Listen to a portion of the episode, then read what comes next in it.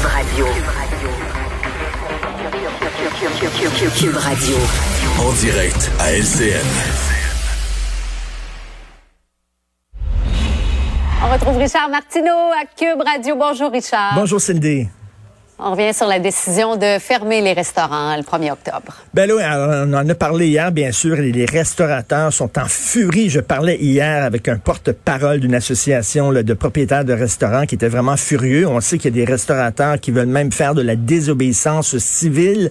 Je ne crois pas que c'est vraiment une très bonne idée, mais ils sont vraiment pas contents de voir que finalement euh, la santé publique permettait euh, l'ouverture des restos et que c'était une décision politique. Mais je veux seulement, là, je, je comprends la, colère des restaurateurs. Je veux, je veux me mettre dans les, dans les bottines du premier ministre. Et là, j'espère que, j'espère que je serai pas banni des restaurants. J'espère quand les restaurants vont ouvrir, qu'on va continuer à me servir.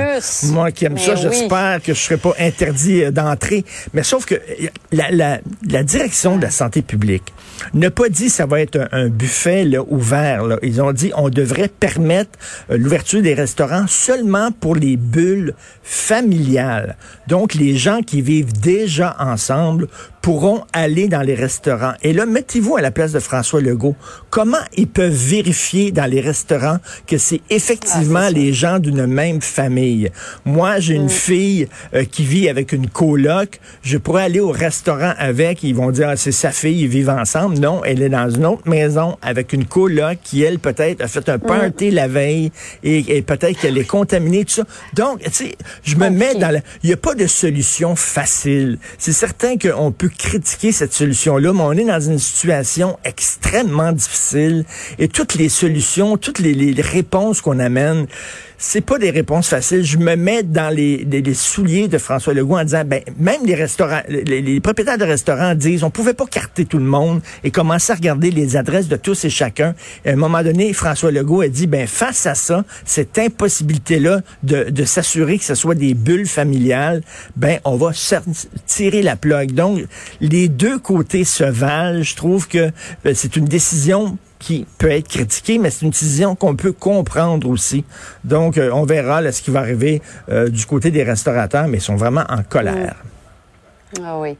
Euh, Richard, à l'heure où on a du mal à se faire servir en français dans les commerces du centre-ville, euh, une drôle de demande du Conseil interculturel de Montréal. Oui, le Conseil interculturel de Montréal, c'est un conseil qui euh, donne des recommandations à la ville de Montréal pour améliorer le vivre ensemble entre les différentes communautés ethniques.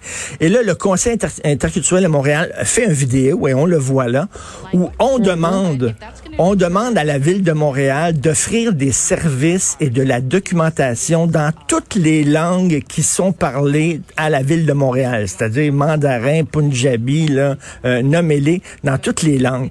Et moi, ben, je vais, j'ai un message en anglais pour ces gens-là over my dead body. OK? J'espère que non, parce qu'à un moment donné, si tu peux avoir des services dans ta langue, si tu peux avoir de la documentation, si tu peux travailler en anglais, étudier en anglais, quelle est ta motivation d'apprendre le français?